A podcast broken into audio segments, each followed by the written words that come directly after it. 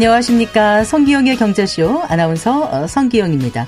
아, 사회이사란 기업 경영의 투명성을 높이기 위해서 이사회에 참여하는 외부 전문가들을 말하는데요. 대주주와 사내 경영진을 감시 또 견제하는 역할을 합니다. 아, 사회이사는 독립성과 전문성을 가지고 기업의 이익을 위해서 목소리를 내야 하기 때문에 아, 사회이사 선임부터 운영 과정까지 공정한 시스템을 구축하는 게 중요할 텐데요. 사회이사 제도에 대해서 살펴보겠습니다.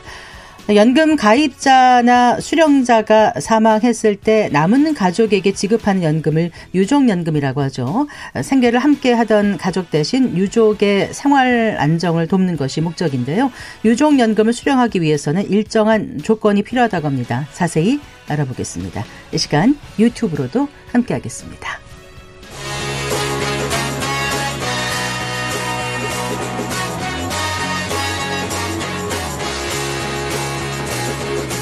경제 시야를 넓혀드립니다. 투자의 지름길을 안내합니다. 돈 되는 정보를 발견하는 시간. KBS 1라디오 경제쇼.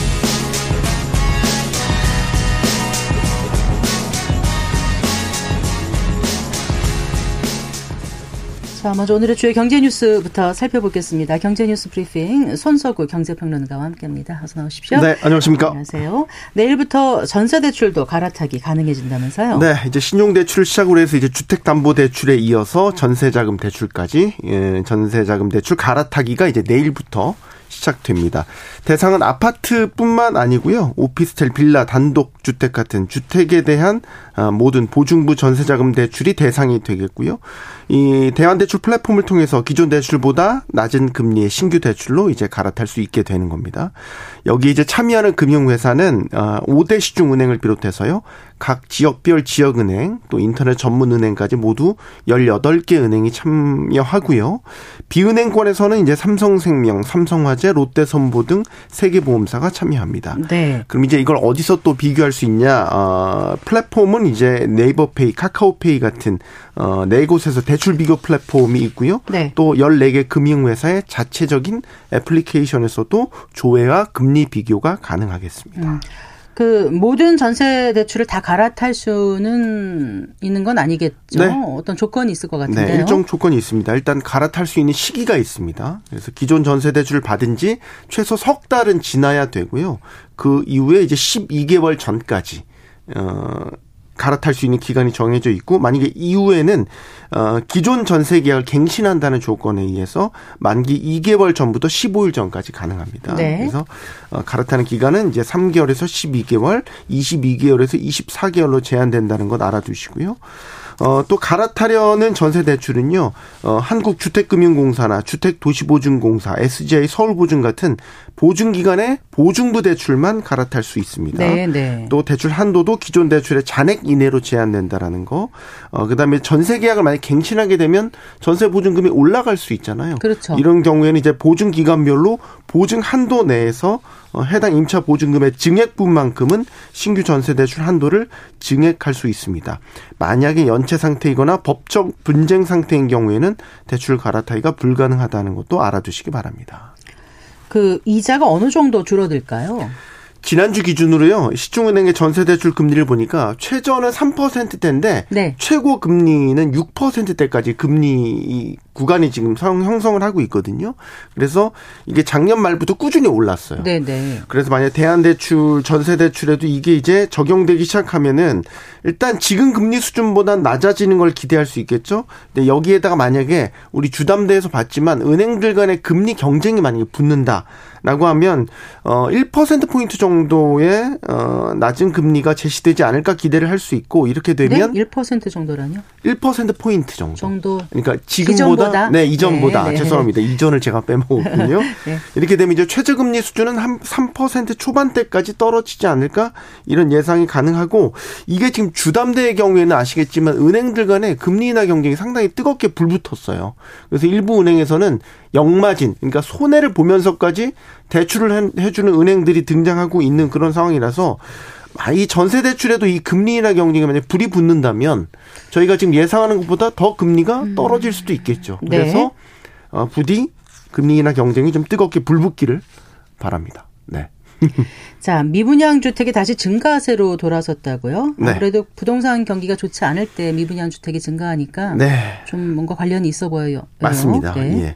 국토교통부가 발표한 이제 지난해 12월 주택 통계를 보면요. 지난해 12월 전국 미분양 주택이 6만 2,489가구로 집계가 됐습니다. 이게 그 전달과 비교했을 때 7.9% 증가한 거고요. 네. 10개월 만에 다시 어, 미분양 주택 증가세로 돌아선 것입니다. 지역별로 보면 지방보다 수도권 미분양 주택이 크게 증가했습니다. 수도권 미분양 만 31가구로요. 어, 전월과 비교했을 때 43% 증가를 했습니다. 아무래도 수도권의 분양 물량이 늘면서 이런 미분양 규모가 늘어난 것으로 분석됩니다. 네. 그 악성 미분양으로 분류되지 않습니까? 준공후 미분양 이게 네. 또 많이 늘었다면서요? 많이 늘었습니다. 네. 지난해 12월 이제 준공 후 미분양을 보니까요. 만 857가구로 어 전월 대비 3.7% 증가를 했습니다. 그래서 이게 어 지난해 10월부터 따지면 계속 월간 단위로 만 가구 이상씩은 준공 후 미분양이 계속해서 발생하고 있다. 이렇게 보실 수 있겠고 지역별로 보면 뭐 전남, 경남, 제주, 대구, 경기 이런 지역에서는 꼭 1000가구 이상씩 후 미분양이 지금 발생하고 있는 상황입니다. 말씀하신 것처럼 이제 후 미분양이 더 우려가 되는 거는 이게 준공 후에도 분양되지 않은 주택이니까 네. 이건 이제 시공사나 시행사가 떠안게 되는 물량입니다. 어 이렇게 되면 사실 시행사는 분양받은 사람이 낸 돈으로 이제 금융권에서 받은 PF 대출을 갚는 이런 구조를 갖고 있는데 네. 이렇게 미분양이 늘면 이 대출을 못 갚게 되는 거죠. 즉 지금 문제가 되고 있는 PF 부실이 더 심화된다 이렇게 볼 수 있는 겁니다. 그래요. 자, 이번에 주식시장 얘기 좀 해볼까요? 그 네. 미국 주식에 투자하는 분들 아무래도 이제 그 전기차 업체 테슬라에 관심을 많이 가지실 텐데 네. 최근에 이제 주가가 좀 많이 떨어지지 않았습니까? 맞습니다. 그런데도 이 테슬라 주식을 매수하는 분들이 또 많다면서요. 그러니까요. 떨어지니까 이때 사자 이런 심리가 그런 심리가 예 작용하고 있는 것 같아요. 그렇죠. 네. 우리 국내 개인 투자자들께서 테슬라 주식에 대한 사랑이 좀 남다르신 것 같기는 해요. 어, 지금 뭐 서학개미라고 하죠. 서학개미들의 절대적인 지지를 받는 대표적인 종목 아니겠습니까? 테슬라. 올해 들어서도 이제 매수 열기가 식지 않고 있습니다. 네. 한국예탁결제원 증권 정보 포털 세이브로에 따르면요.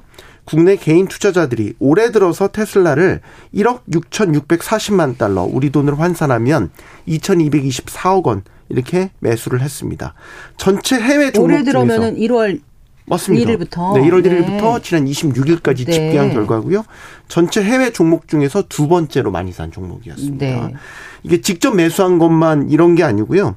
테슬라의 어떤 주가 상승에 배팅을 하는 예를 들어 상장 지수 펀드 ETF라든지 네. 아니면은 이런 수익률의 두 배, 세 배 이렇게 추종하는 레버리지 상품이라고 하는데 이런 레버리지 상품에도 많이 투자를 하고 계십니다. 그래서 이런 어 소위 서학개미가 이렇게 한 달 동안 사들인 테슬라 관련 종목 순매순 자금만 집계를 해보니까 3억 3,400만 달러, 4,400억 원이 넘었습니다. 음, 네. 어, 어, 많이 떨어졌을 때 이제 사두면 좋겠다는 생각도 뭐 물론 충분히 존중받을 만한 생각이지만 네. 그래도 좀 주의해야 되지 않을까? 전문가들은 어떻게 권하고 있는지 궁금하네요. 네, 요즘 테슬라 관련해서 좋은 뉴스가 사실 없어요. 그러니까요. 네. 전기차 시장이 둔화됐다. 그래서 테슬라 전기차 판매량도 줄었다. 안 팔리니까 가격을 할인했다는 소식도 얼마 전에 전해졌고요. 결정적으로 늘 세계 1위 업체, 전기차 1위 업체였는데 얼마 전에 중국 BYD라는 곳에 네네. 1위 자리를 또 타이틀을 뺏기기도 했고요. 그래서 실적이 안 좋을 거다 걱정이 많았는데 뚜껑을 열어보니까 역시나 안 좋았죠. 그래서 영업이익 같은 경우는 뭐 1년 전보다 절반 가까이가 감소를 하면서 지금 장기 성장성에 대한 의문이 들기 시작하거든요. 그래서 지난해 7월에 이 테슬라 주가가 300달러에 육박했었는데 네. 오- 작년 말부터 해서 올해까지 계속 떨어져서 지금 180달러대로 어, 급락한 상태거든요. 그래서 아마 테슬라 주식 오래 갖고 계신 분들은 평가 손실이 아마 지금 클 거고 지금 오늘 짚어봤지만 그럼에도 불구하고 주가 반등에 대한 믿음이 여전히 있는 것 같아요. 그래서 테슬라를 저가라고 생각해서 지금 공격적으로 매수를 하고 있는데 다시 말씀드리지만 미국 쪽에서도 애널리스트들의 절반 이상이 테슬라의 어떤 성장성에 대한 의문을 제기하기 시작했다. 그래서 최근에 목표 주가 같은 것들이 지금 크게 낮춰지고 있는 그런 상황이기 때문에 네. 조금은 신중하고 조심하셔라 이런 말씀을 드리겠습니다. 네. 설 명절이 진짜 2주 앞으로 다가왔네요. 얼마를 준비해야 될지 네. 사실 때 좀 돈이 많이 들어가지 않습니까? 뭐 차, 네, 네, 그렇죠. 이제 조카 세뱃돈 주실 분들은 요때쯤 돼서 이제 걱정들을 하시죠. SK 커뮤니케이션즈 네이트큐가요. 최근에 성인 남녀 3,800여 명을 대상으로요. 세뱃돈 얼마가 적정한지를 묻는 설문조사를 실시했습니다. 네. 전체 응답자 중에서 42%가 5만 원이 적절하다. 음. 이렇게 응답을 해 주셨고요. 네. 하지만 10만 원이 적절하다는 응답도 10%. 아, 그게 아. 그 세배하는 아이들의 네. 연령에 따라 상관없이 상관없이 아, 그냥 초등학생 얼마, 중학생 얼마 이렇게 안 그렇게 하고 그렇게 구분하진 않고요. 어, 네. 적정 세뱃돈에 대한 응답률이었는데 네. 10만 원도 10%. 그 또 물가가 많이 오르지 않았냐. 그래서 10만 원 이상이어야 된다라는 의견도 2%가 네. 있었는데 사실 제가 더 주목한 결과는 이거였습니다. 뭐예요? 응답자 중 42%가요. 서로 부담이니까 안 주고 안 받자. 이걸 안 받고 이걸 더 선호한다. 이렇게 답을 했어요. 이게 아. 1년 전에 똑같은 질문에 대해서 응답이 29%가 안 주고 안 받는 걸 선호한다 이런 결과가 나왔는데 올해 42% 이렇게 나왔으니까 많이 올랐네요. 늘어난 거죠. 그러니까 원인을 분석해 보면 일단 세뱃돈 문화에 대한 좀 불편함 이런 것들이 있는 것 같고요.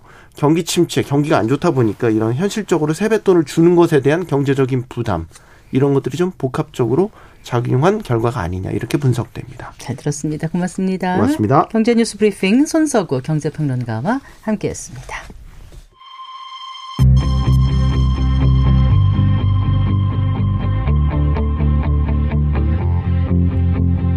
경제 전문가의 원포인트 레슨.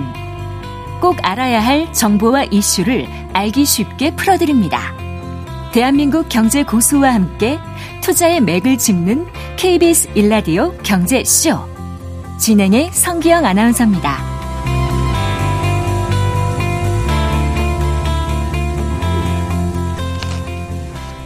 4시 17분입니다. 5박 아, 7일 해외 출장을 가서 회의는 딱 하루만 하고 밥값을 1억을 쓸 수 있는 직장이 있다면 여러분 어떠십니까? 네. 초호화 외유 논란으로 경찰 수사를 받고 있는 포스코 홀딩스 이사회 얘긴데요. 어, 대기업 사외 이사들의 상식을 벗어난 외유, 뭐 어제 오늘 일은 아닌 것 같은데 고쳐지지 않고 있습니다. 자, 사외 이사 제도 뭐가 문제인 건지 어, 얘기 나눠보겠습니다. 기업 경영 분석 연구소입니다. 리더스 인덱스의 박 주근 대표 스튜디오에 모셨습니다. 반갑습니다. 네, 안녕하세요. 아, 안녕하세요. 어, 포스코 홀딩스 이사회 뭘 어떻게 했길래 경찰 수사까지 받게 된 건지 그 경위를 좀 말씀해 주시겠습니까? 요즘 먼저? 포스코 상황이 어, 네. 어, 아시겠지만 회장 선임 과정에 있습니다. 네, 네. 네. 아, 아마 내일 1월 31일이 아마 shortlist 발표가 있을 거예요. 무슨 리스트? shortlist. shortlist. 그러니까 네. 저 지난달부터 포스코 회장 최정우 회장이 이제 이분들 3연임을 포기하면서 네. 어 1월 24일 날 12명의 longlist를 발표했고요. 네. 물론 발표는 하지 않았습니다. 12명을 했고 다섯 명으로 압축한 숏리스트가 내일 발표하는데 내일이군요. 네, 내일입니다. 네. 그래서 중, 민감한 시기예요. 어, 어쨌든 그 요 과정 중에 네. 사실은 이 건이 경찰에 어, 일단 어, 수사가 의뢰를 받았어요. 음, 내용이 뭐냐면 네. 사실 사회이사들의 해외 외유는 뭐 다른 기업도 사실 많았어요. 일반적으로 이사회를 하면 대부분 뭐 골프도 치고 이렇게 하는 게 어, 많았는데 이번 건은 조금 그 어, 한도 좀 지났던 것 같습니다. 네. 이게 사회사 그 일곱 명이고 일여섯 분이 아마 여행을 간 것 같아요. 이게 이사회로 네. 갔는데 여기에서 한 6억 8천을 썼다고 이제 보고가 돼 있고 이 보면 뭐 5박 7일간 뭐 방금 말씀하신 밥값으로만 1억을 쓰셨고 그다음에 최고 호텔에 먹으면서 하루에 한 175만 원짜리 호텔에도 묵으셨고 그리고 식 뭐 여러 가지 이제 그리고 이동을 할 때, 지역가 네. 이동을 할때 전세기를 이용한다든지 헬기 이용비로만 뭐 이렇게 쓰시고 이런 걸 써서 세간에 많은 지탄을 받고 있는데 어 이게 그 포스코도 이렇게 사실 옳은 일이 아니죠. 굉장히 일반인한테 문제가 되지만 어, 다른 기업들도 사실 사회사들이 항상 이렇게 접대하는 것 자체가 네. 이게 사회이사의 본질에 맞나라는 의구심을 가질 수밖에 없는 그런 사안인 것 같습니다. 네, 지금 본질에 맞냐라는 말씀하시는데 그건 조금 더 이따 네. 말씀을 좀 나눠보고요. 그뭐 가끔씩 이제 잊을만 하면 사회 이사들 어떤 이런 외유가 종종 경제면을 장식하기도 음. 했었는데 이번 포스코 사례는 좀 심각하다고 느끼시는 분들이 많으실 것 네. 같아요. 네. 네. 일단 이사 사회 이사 일곱 명과 네. 최 회장과 그러니까 사내 이사 다섯 명 해서 네. 전체 한 14명이 네. 예, 갔다는 말씀이시잖아요. 포스코 기업의 어떤 특성을 좀 말씀해 주시겠어요? 어, 국내 30대 그룹 중에서 사실 주인 없는 그룹 몇 개가 있죠. 우리가 알고 있는 포스코. 네. 그다음에 KT. 네. 그리고 뭐 그리고 뭐 농협도 포함되긴 하는데 3대 그룹에 그러니까 주인 없는 그룹은 사실은 이사회가 모든 네. 결정을 합니다. 그리고 지금도 포스코가 회장 선임을 하고 있지만 네. 어그 회장의 그 CEO 추천 후보 추천위원회 후추위가 하는데 네. 후추위들을 대부분 사회사들이 맡고 있어요. 아 그래요. 네. 네. 그러다 보니까 어 사내사들이 사회사들에게 굉장히 이렇게 접대성으로 잘 보여야 되는 이유가 있는 거죠. 네. 예. 그래서 어 그게 어 오너가 있는 기업들은 아무래도 네. 결정권 이쪽이 많, 많지만 그 오너가 없는 기업들은 이런 일들이 사실 더 노출되어 있고 네. 그러다 보니까 이 균형점이 있어서 네. 이렇게 접대를 할 수밖에 없는 구조적 문제를 좀 안고 있는 부분이 분명히 있, 는 네. 것 같습니다. 그러니까 후보 추천위원회, 그 사장 후보 추천위원회가 주로 사회이사로 구성이 됐다. 음. 우리가 이제 흔히 오얏나무 밑에선 각근을 고쳐 매지 말아라. 맞습니다. 이런 그러니까 좀 뭔가 좀 의심받을지 사실 말아야 되는데 음. 너무나 대놓고 하는 것 같다는 네. 그런 생각이 들어요.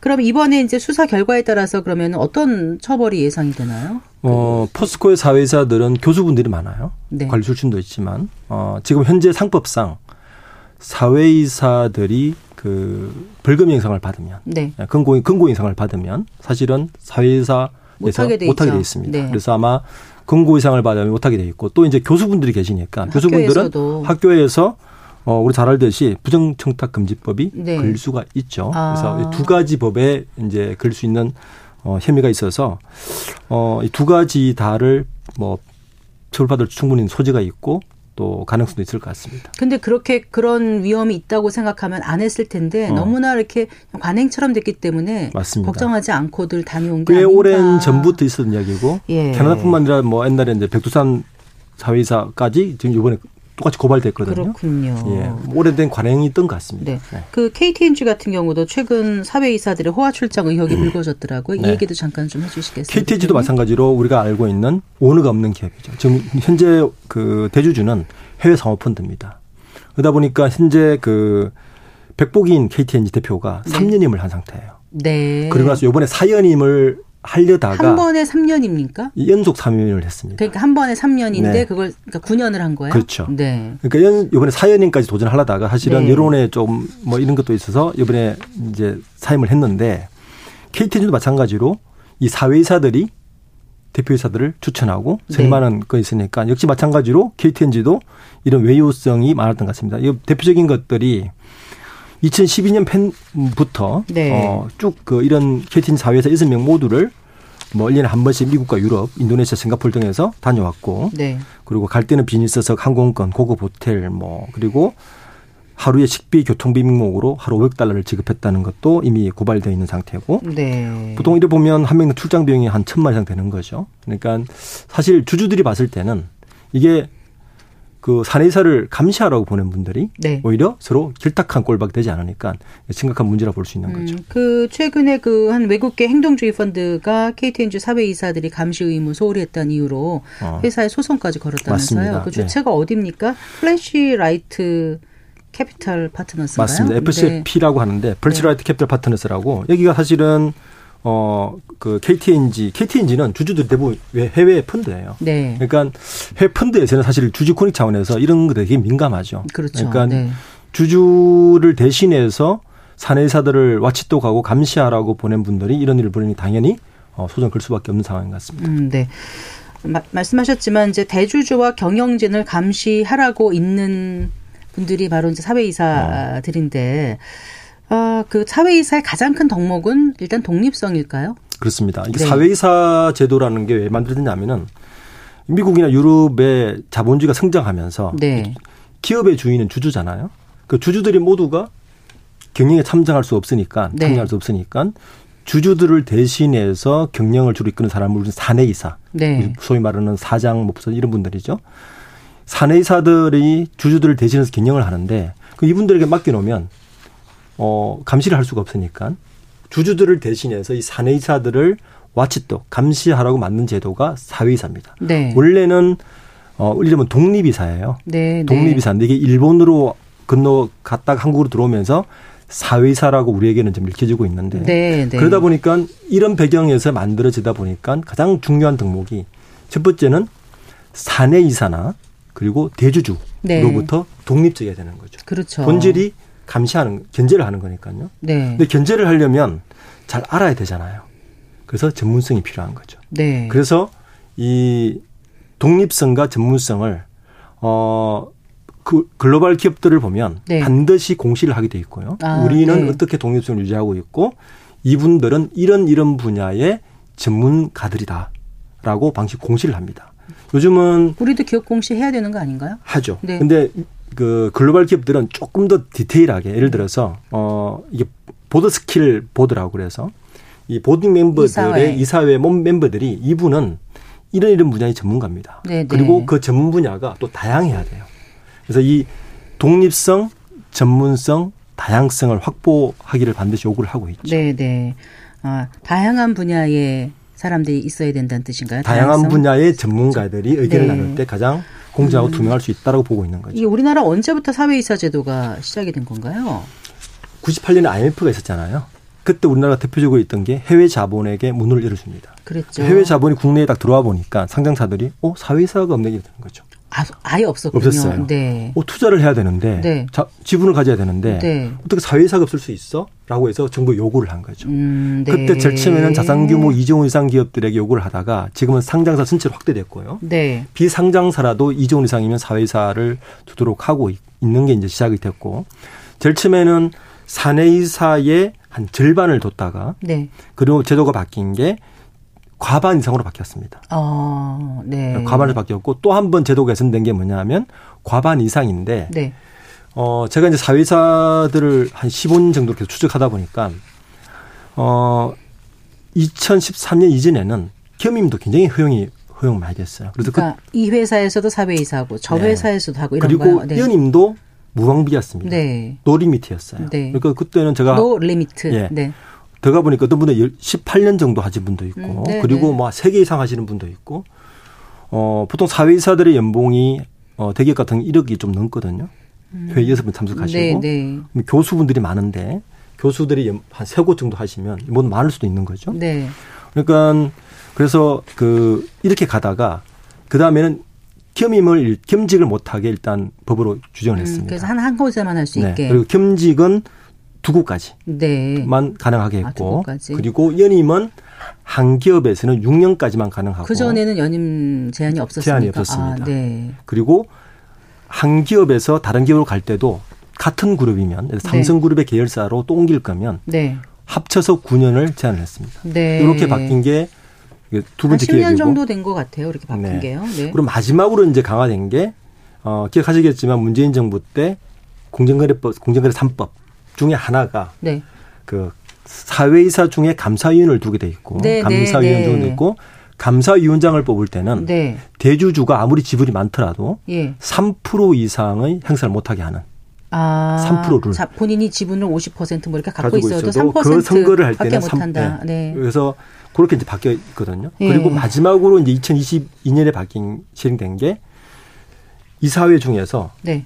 꼭한 명 이상은 이종원 이상의 기업에서 한 명 이상은 여성. 아, 그래요? 네, 남성을 100% 독립 못 하겠습니다. 아. 이게 2020년에 제정이 돼서 2020년부터 실행이 됐거든요. 어, 규모가 어떤 회사든지 간에 2조 원 이상. 아, 2조 원 이상. 네. 네. 2조 원 이상 기업에서는 네. 사내이사, 사회이사를 포함해서 우리 보딩 멤버라고 네, 하는데 네, 이사회 그 보딩 멤버에서 특정성이 100%를 못하게 하게끔 지금 법으로 음, 규정을 하고 있습니다. 남성만 100% 못하게 한다. 네. 네. 그래서 이제 그 사내이사로 들어가면 사실 더 좋은데 사회이사 여성들 진출이 굉장히 많이 늘어났죠. 아 그런 네. 거군요. 네. 그런데 보통 아까 뭐 1억 안팎이라고 말씀하셨는데 네. 그보다 훨씬 적은 경우도 있죠. 적은 경우도 있죠. 6천만 원, 네. 5천만 원. 맞습니다. 물론 일반인들이 볼 때는 무척 큰 액수인 네. 게. 그 보통 이사회를 얼마나 출석을 해야 되는 건가요? 보통 1년에 한 기업에서 이사회를 한 네. 6번, 평균 6번 정도 아, 이사회를 두 달에 한 번 정도. 예. 회의 정도를 하는 거죠. 네. 어, 이사회 한 번에 그러면 8천 어, 정도 받는다면 이사회 한 번에 한 20만 원 정도를 받는다고 보시면 될 것 같습니다. 네. 음, 네.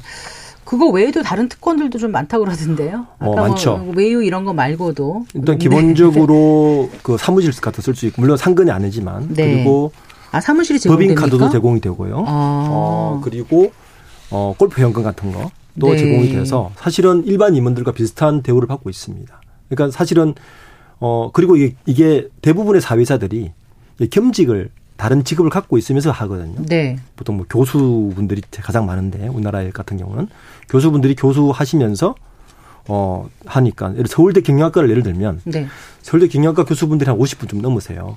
아 그렇게 많으신가요? 네. 네. 그 중에 한 제가 카운트를 해봤더니 한 35분 정도가 현직 사외이사로 다 겸직하고 아, 계십니다. 오시기 전에 확인해 보셨어요? 네. 아. 뭐 제 데이터를 가지고 있으니까.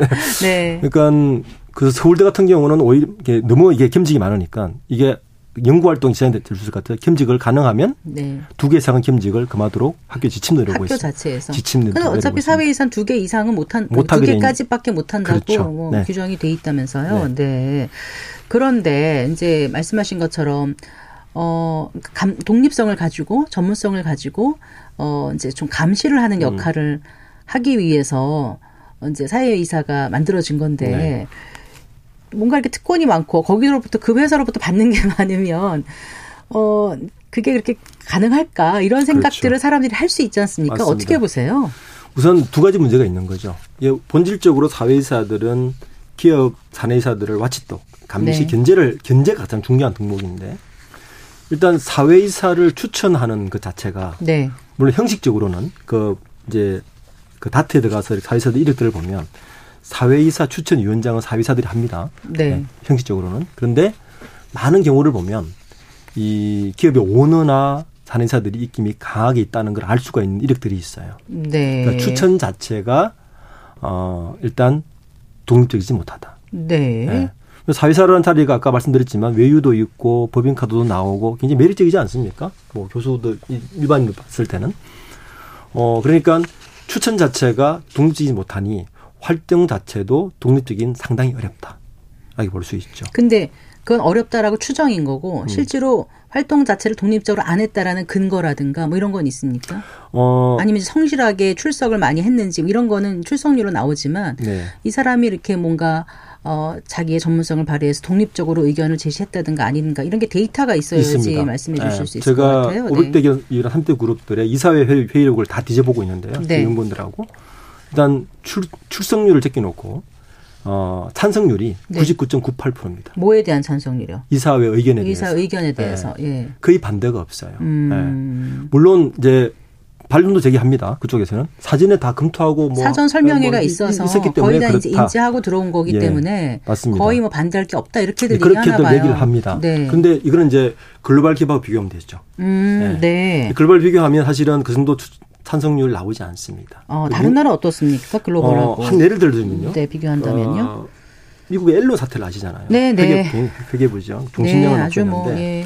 저는 우리나라 사회주의 사제도의 가장 큰 단점은 사실 쿠난이 막강합니다. 회사의 중요한 의견을 결정하고 많은 것을 결정, 투자나 이런 걸 결정하는데 쿠난만큼의 책임이 없어요. 네. 그러니까 미국의 경우에는 이 사회 결정에 대해서 주주 권익을 심각하게 훼손을 하거나 부정이 네. 발생하면 어, 같이 책임을 묻습니다. 형사적으로든 책임 배상이든 묻습니다. 근데 우리나라는 이 사회이사 제도에 대해서 강력한 많은 권한은 주어지고 있지만 네. 실제로 책임은 별 묻지 않아요. 네. 사실은 굉장히 편한 자리죠. 음. 네. 그래서 그 그래서 보면 사회사들의 그 이 출신 이분들의 출신 이력을 보면 그게 네. 대표적으로 산적으로 보이는 거죠. 네. 그러니까 미국의 포춘 500대 기업들 조사를 해보면 실제 사회사들이 독립성 전문성 때문에 그 분야의 재계 출신 전문가들이 50%가 넘습니다. 음. 네. 우리나라는 제가 30대 그룹을 늘 이제 조사 추적을 하고 있는데 네. 가장 많은 비율을 가, 지고 있는 게 교수분들 네. 41%, 40, 35%, 41%고 그 다음이 관료 출신들이에요. 네. 30% 그러니까 가까이 되는데 이 관료들은 대부분 차관급 이상입니다. 네. 그리고 기업들이 가장 무수하는 기관들, 네. 검찰, 국세청, 사법기관, 공정위 음, 감사원입니다. 네. 그러니까 독립적이가 상당히 어렵죠. 네. 네. 그러면 근본적으로 이런 시스템을 좀 바꿀 수 있는 거. 미국 같은 경우는 사회이사의 힘이 굉장히 세다고 알려져 있고 실, 실제로 뭐그 대표를 막 그렇게 갈아치우고 음. 이런 것도 우리보다 훨씬 더 가능한 걸로 맞습니다. 어, 보여지지 네. 않습니까? 네. 근본적으로 어떻게 제도를 손진해야 된다고 생각하세요? 처음에 이제 98년 외환위기 음. 때 시작돼서 조금 조금씩 지금 개선돼 오고 손질을 하고 있지 않습니까? 네, 네 대표님. 어, 우리나라의 경우에는 사실은 이 독립성 확보가 가장 우선적이어야 됩니다. 그러니까 사회사들이 오너나 그 사내이사들로부터 좀 독립적으로 독립적일 독립적인 걸 확보해야 되는데 그러려면 네. 추천 제도부터 손을 대줘야 된다. 네, 그러니까 네. 주주들의 추천 제도를 적극적으로 반영을 해야 되는 거고 주주들의 어 그리고 두 번째는 그 권한만큼 책임을 물어야 된다는 겁니다. 네. 그러니까 어떤 결정을 했을 때 주주들에게 심각한 권익을 훼손했을 때 주주 네. 가치를 훼손했을 때는 그 책임을 그, 그 의사결정을 했던 사회사들에게 책임을 물을 정도의 제도 장치를 만들어 줘야 된다. 그 렇게 해야만이 사회사를 사회사라는 자리가 쉬운 자리가 아니고 책임이 네. 있는 자리라고 의식이 돼야 네. 견제장치가 분명히 되는, 된다고 봅니다. 그 상, 상법에 약간 지금 손질하려는 이런 움직임이 있지 않습니까? 네. 그래서 뭐 주주, 그러니까 회사를 위하여가 아니라 주주의 무슨 비례적 이익을 위하여라고 이렇게 문구를 고치려고 하고 있는 것 같은데 그거는 사내이사 얘기입니까? 그거는요? 이사회 자체. 이사회 자체요. 네, 거기도 사, 사회이사까지도 포함되는 네, 건가요? 네. 어쨌든 주주, 그러니까 주주들이 추천할 수 있는 시스템을 만들면 지금처럼 후보 추천위원회가 다 정해놓고 하는 거는 막을 수 있다. 그래서 최근에 보면 네. 지난 작년 이맘때 SM 엔터테인먼트 균형금 분쟁이 일어났을 때나 네, 네. 균형금 분쟁이 발생할 때마다 항상 이사회 장악을 하려고 주주들이 굉장히 적극적으로 나서죠. 네. 그 서로 사회사들을 막 추천을 하죠. 네. 사실은 그게 균형금 분쟁이 일어났을 때만 하는 것이 아니라 실제 주주총회에서는 항상 그런 일들이 있어야 음. 사내세들이 긴장을 하고 사회이사에 대한 독립성도 확보가 되고 음. 또 그만큼 지금은 후보 추천위원회에서 추천을 아까 10명이든 15명 다섯 하면 이제 찬성하느냐 반대하느냐 정도지 그렇죠. 스스로 추천할 수 있는 권한이 없기 때문에 없습니다. 의미가 없다는 말씀이시죠. 맞습니다. 그러니까 그런 네. 게좀 바뀌어야 된다. 네.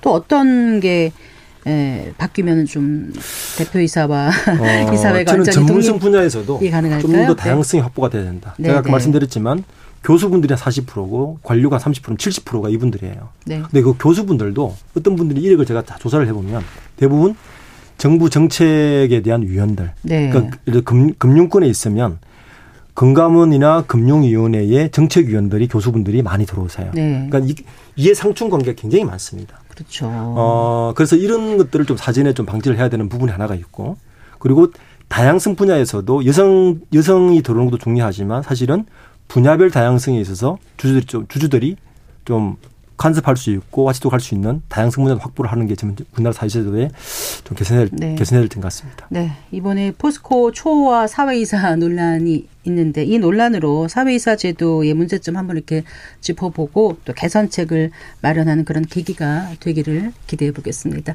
오늘 말씀 잘 들었습니다. 고맙습니다. 네. 감사합니다. 네. 리더스 인덱스의 박주근 대표와 얘기 나눠봤습니다.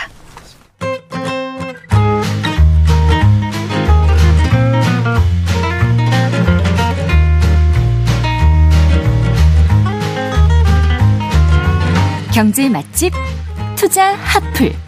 지금은 돈 벌기 딱 좋은 시간. KBS 일라디오 경제쇼. 아, 4시 38분입니다. 직장인의 주요 소득이 월급이라면은 이제 은퇴자의 주요 소득은 연금이라고도 할 수 있을 텐데요.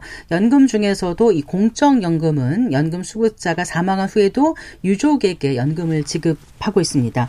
자, 오늘은 공적연금의 유족연금은 누가 얼마나 받을 수 있는지 알아보겠습니다. 네, 미래에셋 투자와 임금센터의 김동혁 상무 스튜디오에 모셨습니다. 반갑습니다. 네, 반갑습니다. 안녕하세요. 자, 먼저 유족연금이 어떤 건지부터 좀 살펴볼까요? 어, 공무원, 네, 공무원연금이나 뭐 국민연금 같은 공적연금의 가장 큰 장점 중에 하나가 가입자가 살아있는 동안 연금 계속 지급해준다는 거잖아요. 네. 그보다 또더큰 장점 중에 하나는 사망했을 때 그러니까 그 연금 가입자에 의해서 생계를 유지하고 있던 가족들한테까지도 연금을 계속 지급해 주는 건데 이걸 우리가 이제 유족연금이라고 합니다. 그러니까 우리가 이 시간 통해서 계속 무슨 뭐 IRP든 뭐든 음. 통해서 연금 저축 연금 보험 다 들은 거는 이제 그 개인만 사, 음. 받을 수 있고 본인 가입한 사람 네. 본인이 사망하면 이제 끝나는 거잖아요. 보통 그렇죠. 네. 계약 관계에서 끝나는 건데 네. 이제 공적연금은 뭐 일종의 복지제도 성격들을 같이 가지고 있기 때문에 그 네. 유가족한테까지도 주는 성격을 가지고 있는데 국민연금 같은 경우는 이제 어떤 사람이 받냐 그러면 국민연금 가입자가 노예 받는 건 노령연금이잖아요. 네, 네. 노령연금 받던 중에 사, 망을 했다 그러면 그 유족한테 지급하거나 네. 아니면 국민연금 보험료를 불입하던 중에도 사망을 할 수 있잖아요. 아, 그러니까 수령 네. 개시가 안 됐고 어, 열심히 일하는데 한 40세인데 음. 예, 예. 지금 하다 갑자기 사망하거나 그랬을 때요. 근데 이제 불입하고 있는 중에 음. 했는데 음. 그걸 유족이 받을 수 있느냐 없느냐. 그렇죠. 네. 가입 기간 10년 이상 되신 분한테는 나가고요. 네. 가입 기간 10년이 안 냈다고 하더라도 전체 가입해야 될 기간 중에 3분의 1 이상 보험료를 납부했었으면 그 유족한테 유족연금을 지급하도록 되어 있습니다. 네. 그래서 유족연금은 국민연금 보험료를 내는 중이나 아니면 어. 연금을 받던 중에 다 해당된다라고 보시면 됩니다. 3분의 1이라는 게 무슨 말이에요? 예를 들어 내야 될 기간이 한 뭐 10년인데 네. 내가 보험료를 낸 기간이 그 기간의 3분의 1 이상은 냈냐 음. 미납한 기간이 음. 많아지면 아, 못 낸다는 소리죠. 네. 전체 가입 기간 중에 3분의 1 이상 미납 기간이 있으면 은 유족연금이 안 나옵니다. 아. 그래서 그런 부분들은 기억을 하시면 될 것 같고요. 네. 국민연금에 이제 공무원연금이나 직영연금, 뭐 사학연금 같은 것도 있잖아요. 네네. 네. 이런 경우도 마찬가지로 10년 이상 재직 중인 사람이 사망했을 때 예, 유족연금이 나가고요. 네. 마찬가지로 노후에 받는 연금들 이분들은 퇴직연금이라고 하는데 네. 요 퇴직연금 받던 중에도 사망하면 유족연금을 지급하게 돼 음. 있습니다. 음. 다시 한번 정리해 볼게요. 공적연금 중에 이제 국민연금의 급여가 노령연금, 장애연금, 뭐 유족연금 이런 게 있는데 음. 네. 어, 지금 이제 노령연금을 받을 수 있는 사람 네. 아니면 노령연금을 받기 위해서 지금 연금을 국민연금에 납입을 하고 있는 중에 어, 사망을 했을 때 예. 일정 기 조건을 갖추면 유정연금이 나온다 이, 런. 말씀이신 예, 거잖아요. 예. 얼마나 받을 수 있어요? 일단 돈이 중요하죠. 유정연금 아, 얼마나 네. 받을 수 있냐 이건 이제 국민연금부터 좀 살펴봐야 되는데 국민연금이 이제 사망하신 분. 네. 이 국민연금 가입 기간이 얼마나 되느냐에 따라서 좀 달라집니다. 아 그런 예, 거예요. 예, 예를 들어서 네. 어, 국민연금 가입 기간이 10년 미만인 사람은 기본적으로 자기가 받을 수 있는 연금 있잖아요. 그 금액의 40%가 나옵니다.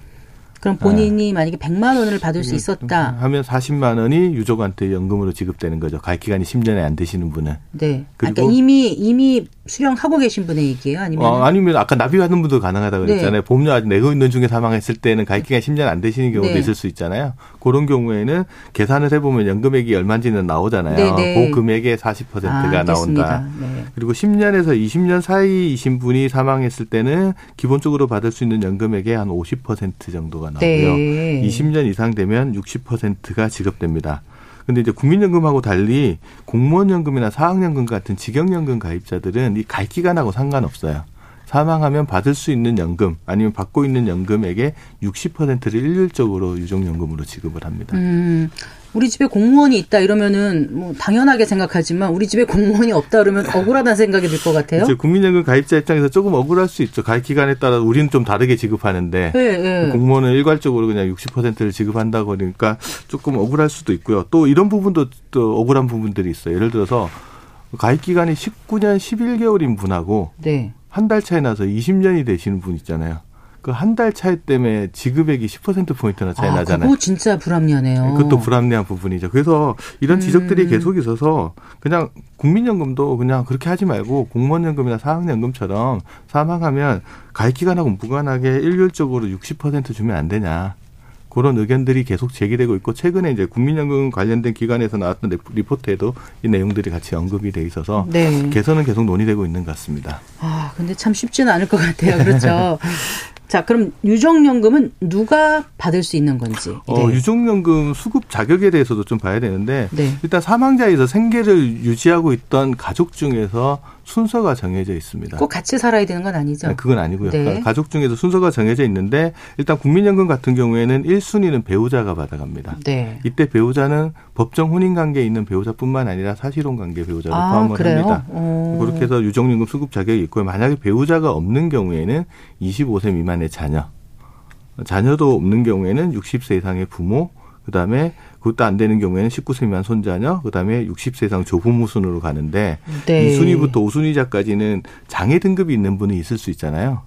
그래서 장애 2급 이상인 분들은 나이랑 상관없이 받을 음. 수 있는 조건은 장애가 됩니다. 2급이면은 장애가 등급이 높은 거잖아요. 예, 높은 거죠. 네, 예. 좀 자유롭지 않은 분들이니까 예. 상관없이 유족연금을 음. 어, 지급한다 이런 말씀이신 네네. 거고 다시 또 국민연금하고 공무원연금 좀 비교를 해야 될 텐데 그런 순서로 공무원 연금도 유족연금 지급해요? 뭐 똑같은 순서면 좋겠는데 약간 차이가 납니다. 공무원 연금법에는 뭐라고 돼 있냐면 예. 유족연금 수급자의 순서는 민법상의 상속 순서를 따른다고 돼 있어요. 그럼 직계비속하고 그렇죠. 배우자? 1, 순위가 직계 비속하고 배우자죠. 네, 네. 근데 이때 직계 비속은 법에는 어떻게 되냐? 19세 미만인 경우만. 아. 19세 미만인 자녀랑 예를 들어 내가 어 나 배우자가 사망을 했는데 19세 미만 자녀 자녀랑 나가 같이 있다라고 하면 둘이 공동으로 유족연금을 나눠 가져야 돼요? 나눠 갖게 되죠. 비율은 똑같이 1대1로 나눠 갖게 됩니다. 아, 그러면 네. 만약에 자녀가 둘이고 배우자 하나면은 그러면 3분의 1씩 가져가겠죠. 아, 그렇게 하는 거군요. 근데 네. 이제 자녀가 이제 잘할 거 아니에요. 네. 그래서 19세를 넘어가게 되면 그 배우자한테 이렇게 합쳐집니다. 아. 네, 그렇게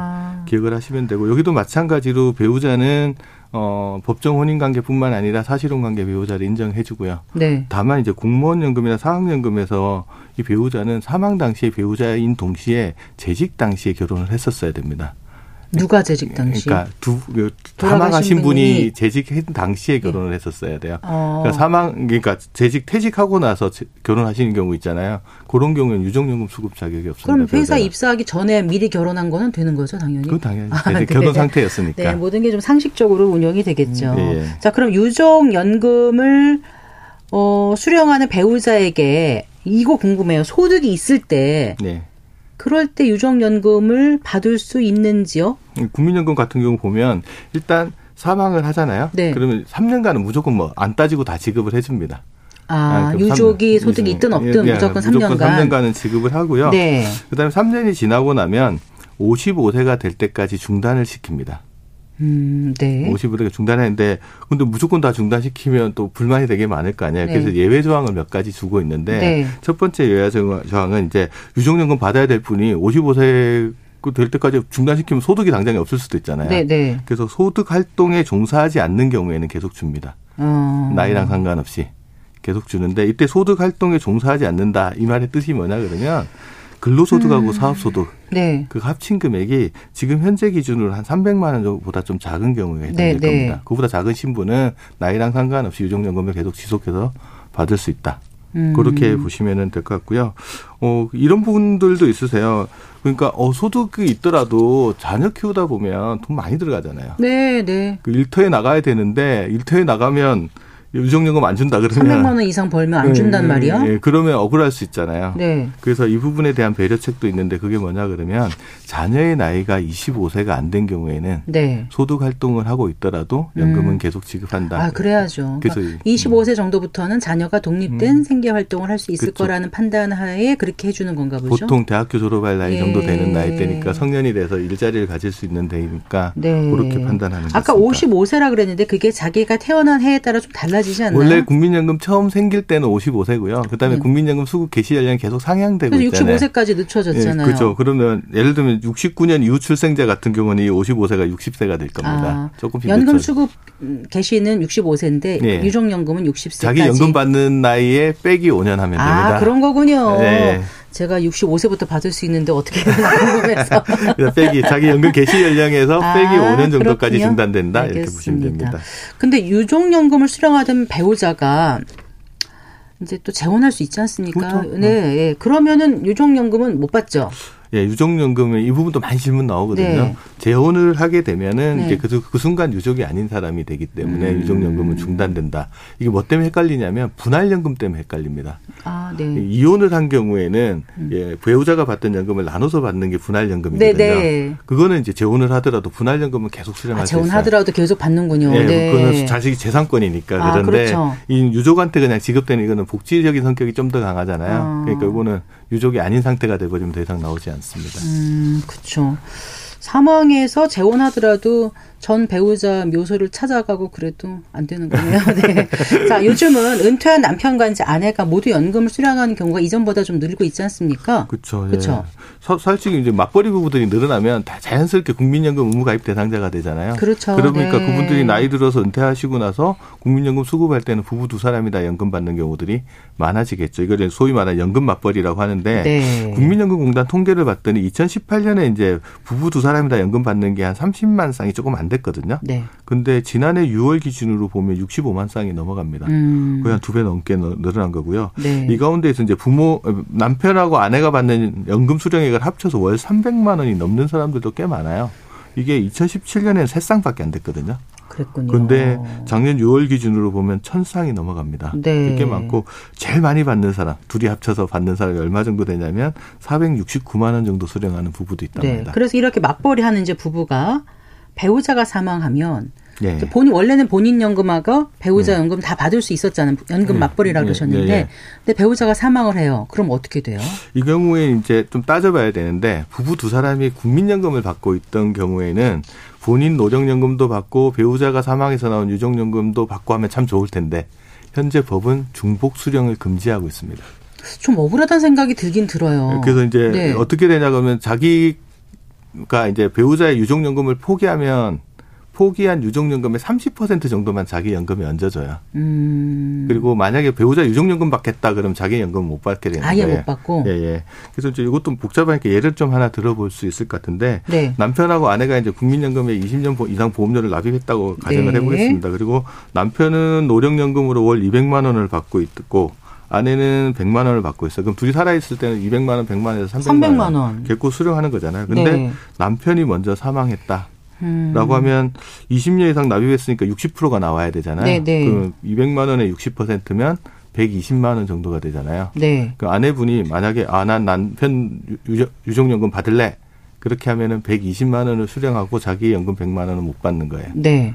근데 아니 아니야 나는 남편 유족연금 안 받을래. 네. 라고 하면 120만 원의 30%면 36만 원 정도 되잖아요. 네. 그거를 자기 연금에 얹어봐서 합하면은 136만 원. 그게 조금 더 낫네요. 그렇죠. 이거 따져봐가지고 큰 거를 아. 선택하게 되겠겠죠. 네. 어떻게 선택하든 연금은 물가 상승률만큼 올라가서 네, 그거는 되는 거죠. 네. 네.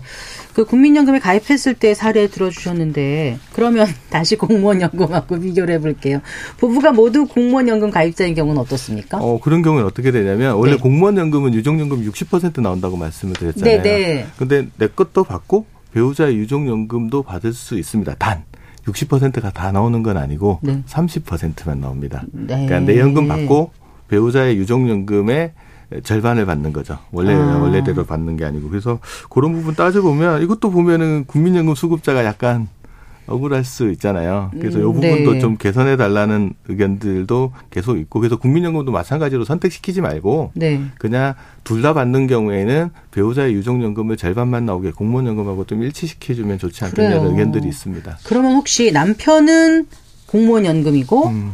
아내는 이제 국민연금이에요. 바뀌어서 남편이 국민연금이고 아내가 뭐 공무원연금일 수도 있고 그런 경우 어떻게 됩니까? 이런 경우에는 이제 공단이 다르잖아요. 국민연금공단과 공무원연금공단이 다르죠. 그렇죠. 이 경우에는 자기 노령연금도 받고 배우자의 유족연금도 받고 이건 음. 감액도 없고 그냥 두 개 다 받을 수 있습니다. 그래서 요거는 이제 좀 특이한 케이스기는 하지만 그래도 이게 어떻게 보면은 뭐 특이하지 않죠. 남편이 공무원이고 본인이 일반 직장 네. 다니는 경우는 많으니까. 음, 그러니까 그런 경우에는 두 개 다 받아. 자기 연금도 받고 유족 연금도 받고 이게 가능합니다. 그럼 둘 다 공무원인 것보다 낫네요. 어, 뭐 근데 그렇다고 배우자 직업을 막 바꿀 수는 없잖아요. 배우자 선택할 때 고려를 해야 되나요? 네. 아 이런 걸 알면 참 머리가 너무 아파요. 네. 둘다 오래오래 건강하게 사는 게 가장 좋은 그렇죠. 거겠죠. 제도에. 따라 이런 차이가 나는 게 조금 문제인 것 그래요. 같아요. 유족연금을 받으면서 얼마 받느냐 이렇게 따진다는 게 이미 한 배우자가 사망한다는 음. 거니까 참 마음 아픈 일인데 그래도 또 살아 남은 사람은 계속 살아야 되니까. 그렇죠. 예. 예. 유족연금 수령할 때 세금은요? 그것도 세금 물어보시는데요. 일반적으로 노령연금이나 일반 연금을 받을 때는 소득세 부과 대상이에요. 네. 뭐 많지는 않죠. 그래도 내긴 내거든요. 근데 유족연금은 이건 복지적인 성격이 강하잖아요. 여기는 네. 세금 부과하지 않습니다. 알겠습니다. 네, 오늘도 말씀 잘 들었습니다. 고맙습니다. 네, 감사합니다. 네, 미래에셋 투자와 연금센터 김동엽 상무와 함께했습니다. 마칠 시간이네요. 성기영의 경제쇼 오늘 순서 여기까지입니다. 저는 아나운서 성기영이었습니다. 고맙습니다. thank you